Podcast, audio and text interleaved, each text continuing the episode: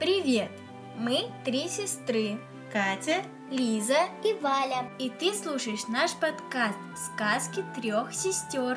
раз в неделю мы будем рассказывать тебе сказки, старинные и волшебные, уютные и музыкальные.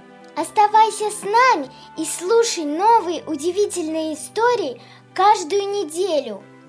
А сегодня мы расскажем тебе сказку о цветах, о гордой красавице Мальве и маленькой скромной незабудке.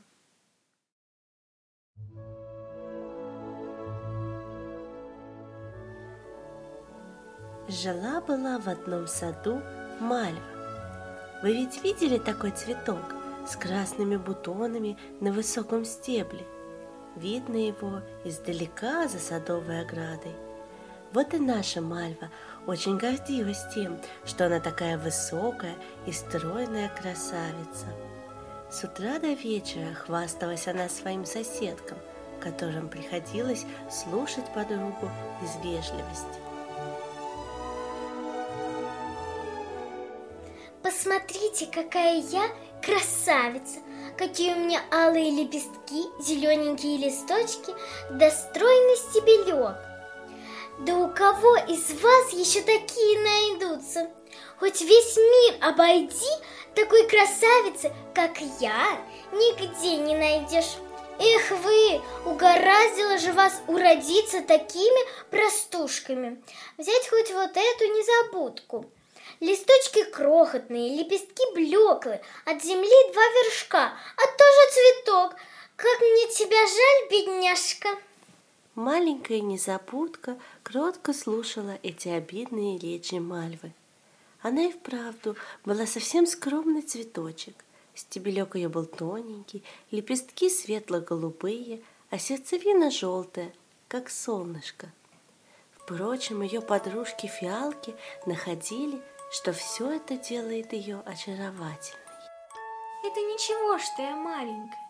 Зато мои лепестки похожи на капельки утренней росы, а мое желтенькое сердечко всегда хранит в себе немного солнечного света. И если вдруг пойдет дождь, я всегда могу широко распахнуть лепестки, и тогда вокруг станет снова теплее и светлее. Что за глупости? Да кто тебя там внизу увидит? Тебя же совершенно незаметно среди этой зеленой травы. Так и проходили в саду день за днем. Но вот наступила осень, а вслед за нею зима. Вы когда-нибудь задумывались, куда исчезают зимой яркие цветы? Все очень просто. Лепестки цветов желтеют и опадают, и стебельки клонятся к земле. Каждый цветок превращается в маленького эльфа и ищет себе укромный уголок, чтобы переждать холодную зиму. Постепенно весь сад погрузился в таинственный зимний сон. Только Мальва не хотела спать. Она по-прежнему стояла, высоко подняв голову, и упорно противостояла холодному ветру.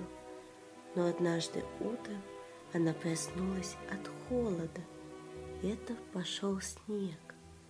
В изящные чашечки ее ярко-красных цветов падали маленькие ледяные снежинки, и холод пронизал гордую мальву до самых корней. Что же теперь делать? Кажется, на всей земле не осталось ни капельки тепла и солнечного света. Неужели я совсем замерзну, и никто не придет ко мне на помощь? И тут она увидела незабудку, но уже не тот неприметный цветок, а маленькую девочку-эльфа в голубом платьице. Под корнями деревьев у незабудки был собственный маленький домик, в котором так уютно горел камин.